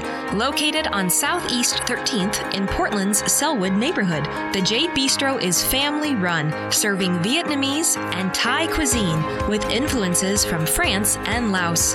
French pastries are available daily, open Monday through Saturday, eleven a.m. to nine p.m. Information can be found online at jade portland dot com. Would you like to make your spring cleaning plans a little easier this year? Let Mater Dei Radio give you a hand. If you have a car, truck, van, R V, or boat that you would like to clear out, our vehicle donation program is just the answer. You can donate your vehicle to Mater Dei Radio and get a likely tax deduction in return. It's quick and easy, giving you a real jumpstart to your spring cleaning. Learn more about our vehicle donation program at mater dei radio dot com. It's good to the very last drop. The Morning Blend, on the bridge between your faith and everyday life. Mater Dei Radio. And it is eight twenty-six at Mater Dei Radio. Well, could we be in for a big change in the weather? I don't know if it's going to get uh, super warm, but I'm talking about a kind of a global change. Okay. Yeah, so we'll have that for you in the news. And criminals beware, you're being watched. Largest statue of Christ was blessed and dedicated in a state plagued by organized crime. I'll tell you where that's happening in three minutes. Here is Blanca and Echo. We are the Morning Blend right here at Mater Dei Radio, leading souls to Jesus through the Blessed Virgin Mary.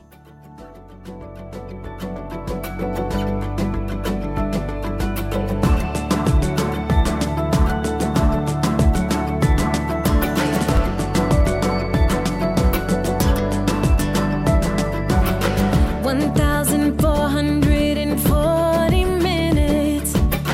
Every day I gotta decide, how am I gonna live it? I'm gonna take a chance to be the difference.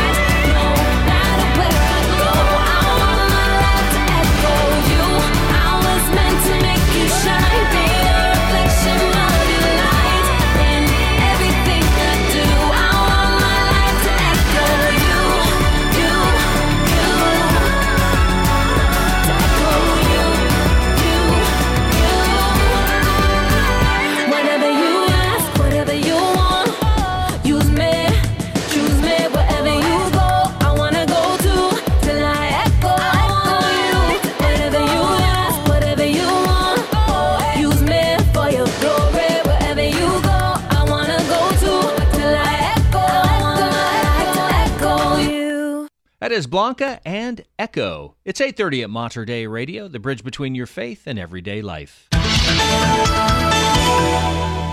And in your news this hour, on Resurrection Sunday, the Christ of Peace statue was dedicated in Tabasco County in Zacatecas State, Mexico. Now, the monumental sculpture, which sits atop a pedestal, measures one hundred eight feet high, which makes it the largest of its kind in the country. And the statue stands in the center of the esplanade atop Faith and Religion Hill.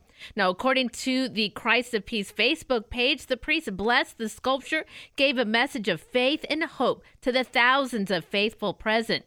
The image was made with steel and various types of polymers. And inside the sculpture, well, there is a staircase and four landings, as well as lookouts for the visitors. Now, the sculpture was named Christ of Peace because after its dedication, its promoters want tranquility to come to the citizens of Zacatecas, a state plagued by organized crime violence. Now, some claim that Christ of Peace sculpture in Mexico larger than the Christ the Redeemer in Brazil.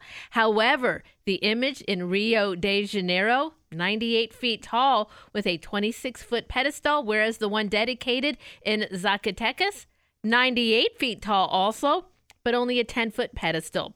But who's counting?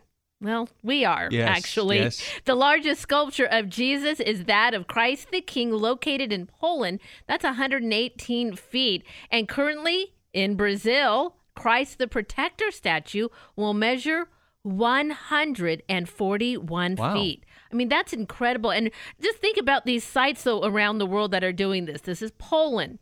Brazil's going to have two, and now mm-hmm. Mexico's going to have another one. And then that just reminds me of that beautiful uh, statue of Mary out in Montana. That's mm-hmm. absolutely beautiful, too. Beautiful dedications to our faith around the yeah. world. You know, by what I've been watching, Eva Longoria searching for Mexico. Isn't that incredible? It's, yeah. The, the culture and their Catholic faith, uh, yep. there's just very little that is that, that where it's not intertwined completely. And the food. And the food. Yeah. I'll celebrate a good good uh, feast day in the church with mm-hmm. great food. Well, while we have been in the La Nina weather pattern for several years now, it's about to change, so says the National Oceanic and Atmospheric Administration Climate Prediction Center that issued a El Nino watch yesterday, indicating the climate pattern is expected to form sooner than previously anticipated. Now, after La Nina ended last month, we entered what is considered kind of a neutral condition, which means neither La Nina or El Nino is present, so those neutral conditions were expected to end at some point in the summer or early fall. So El Nino usually means a warm, dry winter for the Pacific Northwest, Ohio Valley, Northern Rockies, and parts of Midwest. Now, it would likely mean a cold, wet winter for the southern U S. A strong El Nino in particular is associated with lots of rain for the Southwest and California, as if they need they any need more. more. Yeah, for sure. Well, as Father Greg Markey, head chaplain at Thomas Aquinas College in New England campus, opened the door to the sacristy, preparing for an early morning hour Eucharistic adoration on Easter Sunday, he was hit by a wall of black smoke. Now, Markey could see flames devouring the floor and walls of the wooden sacristy in Our Lady of Perpetual Help Chapel, which houses tens of thousands of dollars of handmade antique vestments. Father Markey ran for the fire extinguisher and gave it his best go at putting it out, but the fire uh, raged in over the one hundred year old wooden chapel, which just went through a more than one million dollars renovation in two thousand twenty-two. Well, the fire department was called and quickly were able to put the fire out, but the sacristy was a complete loss. And the church sustained major smoke damage. It's unclear whether or not the vestments can be refurbished. refurbished, Father said. Now, the cost of damage has not yet been calculated. Although the church suffered extensive damage, its structure, well, it remains stable, something that Father Markey believes was the work of God. Uh, for now, masses are being celebrated in a different location on campus. And as for the cause of the fire, well, Father Markey believes that it was improper disposal of incense or the mm. charcoals of the incense following the Easter Vigil Mass the night before. Uh, sorry to hear.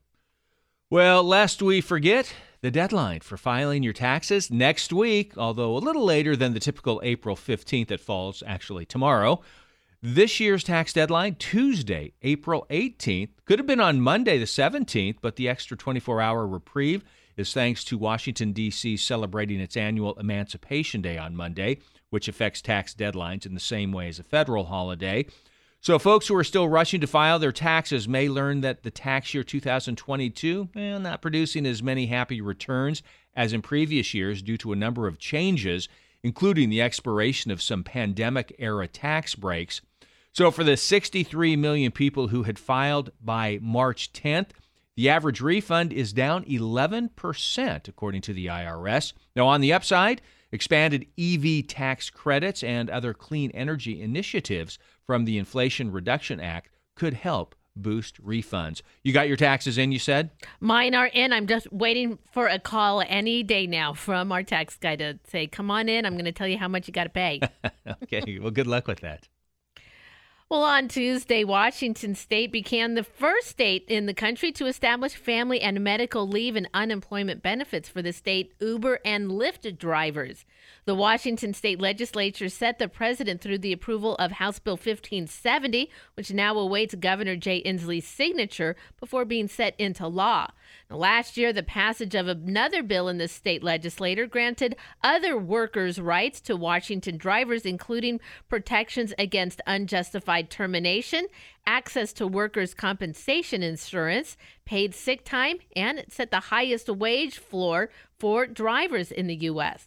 Now, Washington has more than thirty thousand drivers with Uber and Lyft, according to the state's drivers union. The new law entitles contracted workers with Uber and Lyft to twelve weeks of paid leave if a driver or one of their family members faces medical challenges. They also get the same amount of time off work if they need time to care for a newborn baby. And in sports, another full weekend of college baseball. University of Portland is on the road for a three-game series with the San Diego Toreros in West Coast Conference action. First game this afternoon, three o'clock. University of Oregon is in Palo Alto to take on Stanford in a Pac twelve pairing. They will go at it at five this evening in game one of their three-game series. And Oregon State welcomes U S C to Goss Stadium in Corvallis. Their three-game series gets started at seven tonight and will be televised on Pac twelve Oregon. Now, many Catholics are familiar with Divine Mercy Sunday. This is a relatively new name given to the second Sunday of Easter. It's coming up this Sunday. But historically, this Sunday has been known by a variety of names, and each points to a different aspect of the celebration. So here are four names offered to us from Aletea dot org for the second Sunday of Easter and their meanings. First, it was called Low Sunday. Traditionally, the second Sunday of Easter was nicknamed Low Sunday because it was meant to contrast the high Sunday of Easter Sunday. It's also been called Quasimodo Sunday.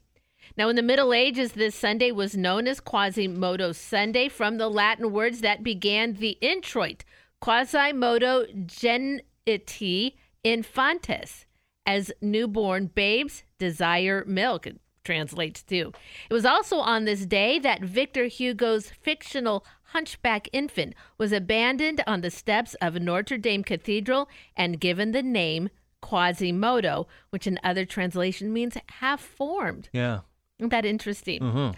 It's also Sunday in Albis. Now, according to the Catholic Encyclopedia, the second Sunday of Easter was consequently known as Dominica in Albis, the Sunday of the laying aside of the white garments. In the early church, the newly baptized at Easter Vigil would wear their baptismal gowns during the eight days of the Easter octave, then would lay them aside on the second Sunday of Easter. And then, of course, lastly, and the one we know it as, Divine Mercy Sunday. In the year two thousand, Saint John Paul the Second canonized the Polish religious mystic Faustina Kowalska, and during his homily officially designated the second Sunday of Easter as Divine Mercy Sunday.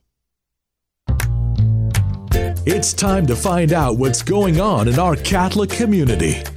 Well, earlier in the show, our friend Ed Longwa joined us to talk about this event a little bit too. April twenty-first, five thirty p.m. is Catholic Charities of Oregon Celebration of Hope, happening in person and virtually. Now, in person at the Portland Art Museum, you can join Catholics for its twenty-fifth silver anniversary of Celebration of Hope. Remember, you can find details on these and other events. Head over to the community calendar, mater dei radio dot com, and the Hail Mary Media app. Well, the Magdalene Church in Northeast Portland is hosting a big e-recycling event. You're going to hear about it right after the forecast. Support for Mater Dei Radio comes from our Leadership Circle members, including Best Buy in Town Landscape Supply.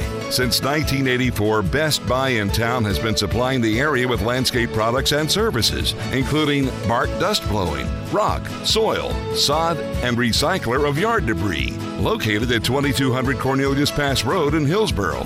Online at best buy bark dot com or five oh three, six four five, six six six five. Have you thought much about your funeral? Most people haven't. But pre-planning a funeral is not unlike planning for other life events. I'm Maria Lee, a cemetery counselor at Mount Calvary and Gethsemane Catholic Funeral Services.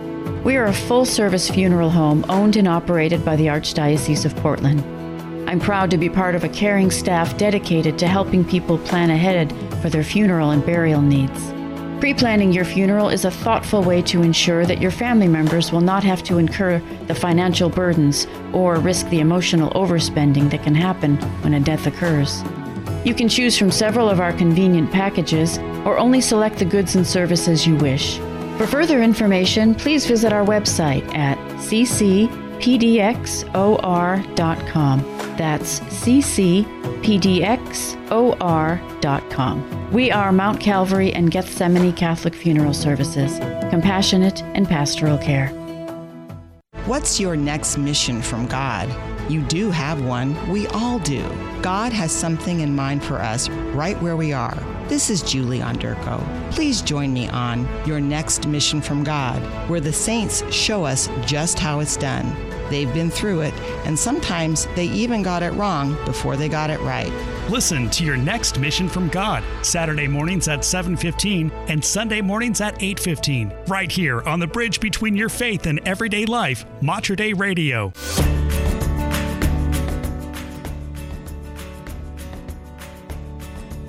And it is eight forty-three here at Mater Dei Radio. Well, lots of sun filling the sky already today. It is still a little chilly, but we will warm a little bit today. Daytime highs getting to the upper fifties and a light breeze. Should make it a pretty pleasant afternoon.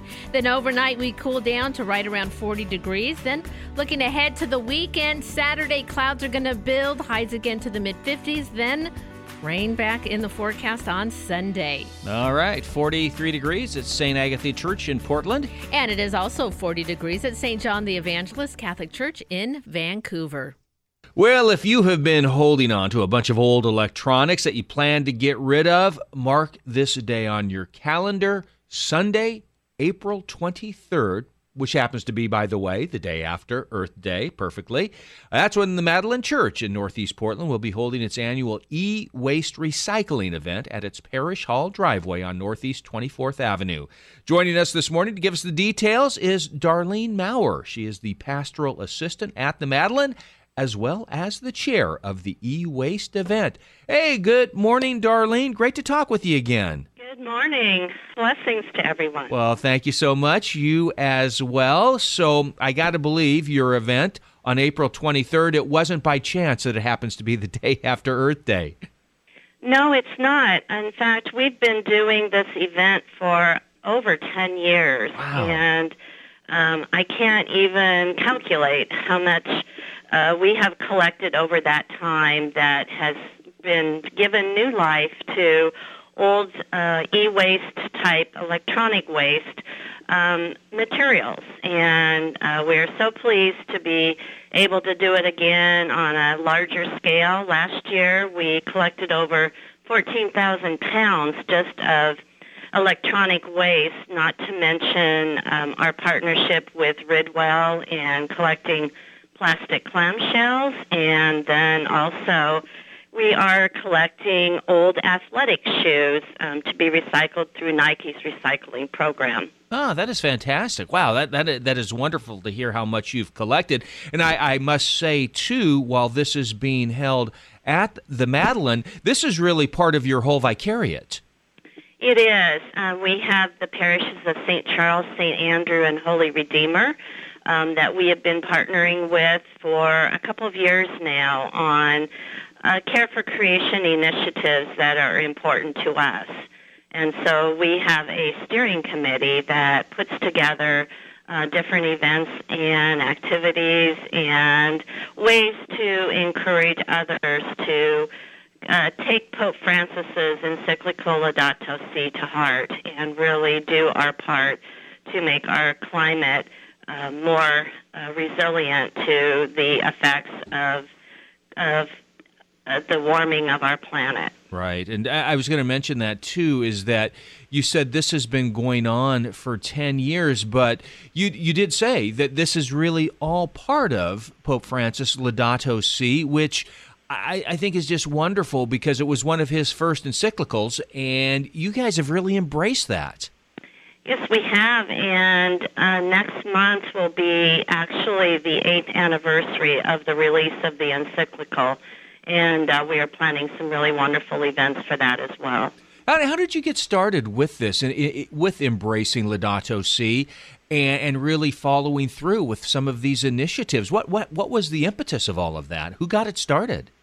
Well, I think our pastor, Father Mike Bewind, um, really uh, brought this to our attention uh, when Laudato Si was released, and for me, it's been a part of my life Um, from childhood. So um, I didn't have any problem in signing on to uh, make this something that our parish could really embrace, and uh, most of our parishioners uh, really do believe in Pope Francis's um, concern for care for our climate.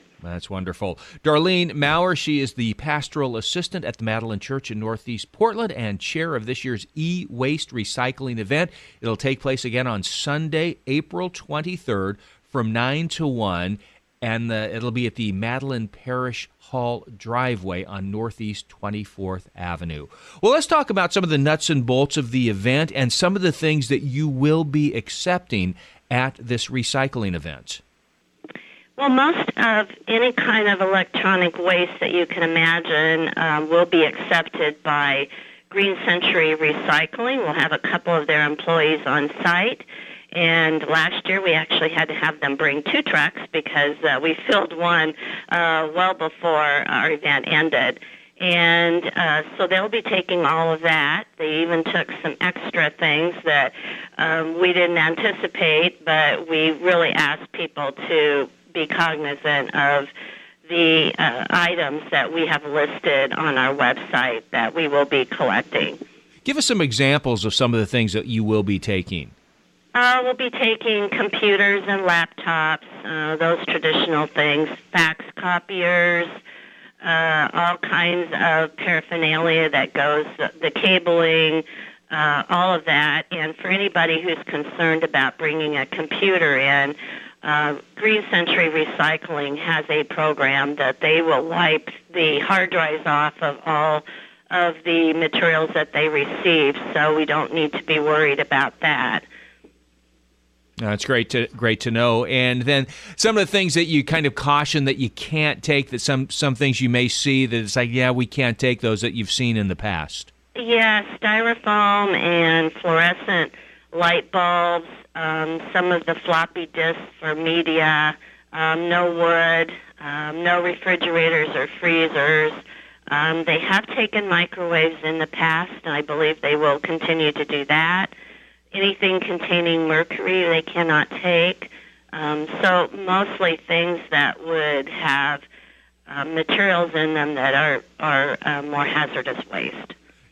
And then, too, you talked about you're partnering with Ridwell on some plastics. What sorts of things will they take plastics-wise? It'll be the number one P E T plastic clamshells. Those are the things you get frequently at the grocery store for prepackaged items, and also uh, what you might pick up at a deli. So those things are uh, in mass amounts in our our normal purchasing, and so they will be accepting those and have a great reputation for re- responsibly recycling those. Right. And then you mentioned, too, athletic shoes. Yes. Uh, we won't take dress or casual shoes, but we will take any brand of athletic shoes. We had probably twelve large boxes last year that we collected. Uh, they just came out of the woodwork. So as people start cleaning out for for spring cleaning, uh, we encourage them to, to look at at whatever they think um, they can bring in that will help us in keeping those materials out of our landfills. Great. And then I, I have your flyer, but tell folks where they can see this flyer, because it's wonderful. You have everything listed. It's very detailed. Uh, how can they access that? They can access it on our website, which is www. The Madeline, and it's spelled T H E M A D E L E I N E dot E D U, and then a backslash e-waste. Excellent. And again, I'm looking at the flyer, and as I mentioned, too, it is very detailed. Gives everybody ideas of what they can and cannot recycle. Again, she is Darlene Maurer, the pastoral assistant at the Madeline Church, Northeast Portland, and chair of this year's e-waste recycling event. It'll take place on Sunday, April twenty-third from nine a.m. to one p.m. in the Madeline Parish Hall driveway on Northeast twenty-fourth Avenue. Hey, Darlene, great to talk with you. Thank you for all your work you are doing in the recycling. Uh, we really appreciate it. Oh, thank you very much. Everyone have a very blessed Easter. You as well, too. God bless. Thank you.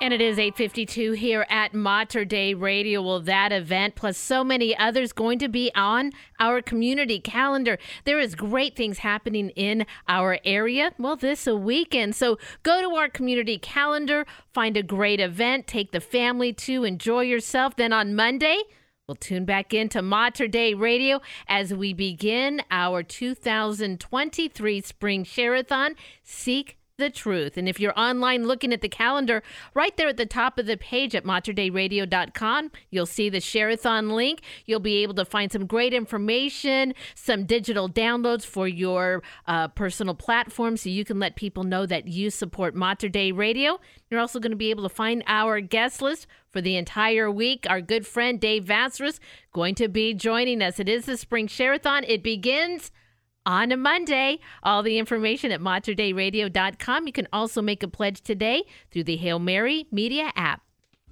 Support for Mater Dei Radio comes from our Leadership Circle members, including Doctor Mark Bianco, family dentist. Doctor Bianco practices family dentistry in the neighborhood of one hundred twenty-second Avenue and Stark Street in Southeast Portland. Doctor Bianco, family dentist, online at bianco dentistry dot com. Or five oh three, two five two, one seven two two. That's five oh three, two five two, one seven two two. Please join me, Deacon Harold Burke-Sivers, and other listeners of Mater Dei Radio as we pray an act of charity. In the name of the Father, and of the Son, and of the Holy Spirit. Amen. Oh my God, I love you above all things, with my whole heart and soul, because you are all good and worthy of all my love.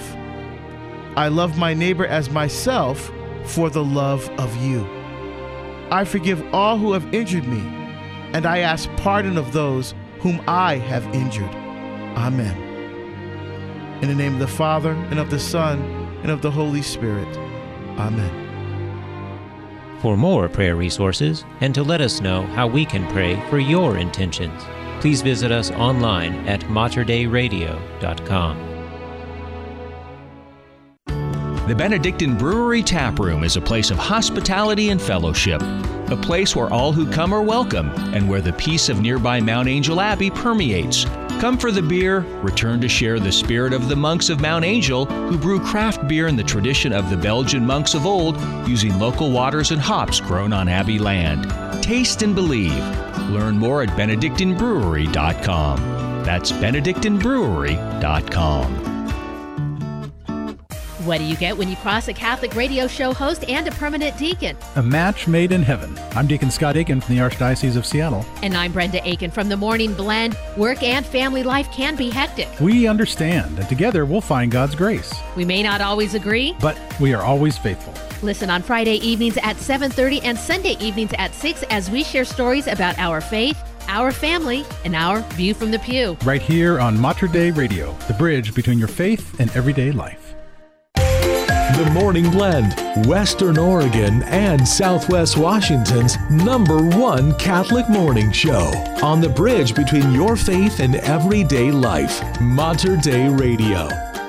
It is eight fifty-six at Mater Dei Radio. Ah, it looks so pretty out there. It's right a beautiful now. Morning. Beautiful blue sky, mostly sunny skies today. We'll have a high of fifty-seven degrees.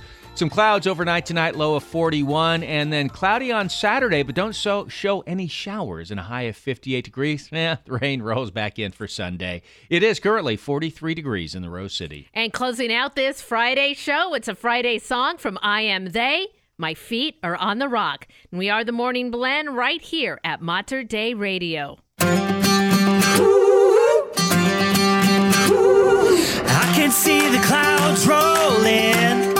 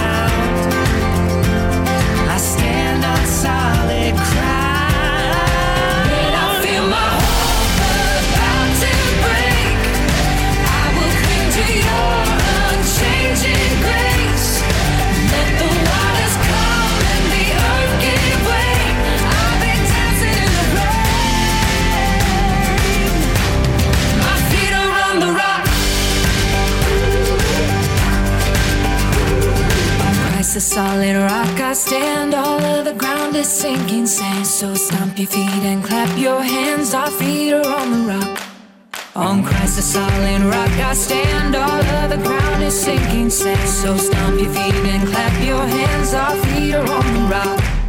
On Christ the solid rock I stand, all of the ground is sinking sand. So stomp your feet and clap your hands, our feet are on the rock. When I feel my hope about to break, I will cling to your unchanging grace.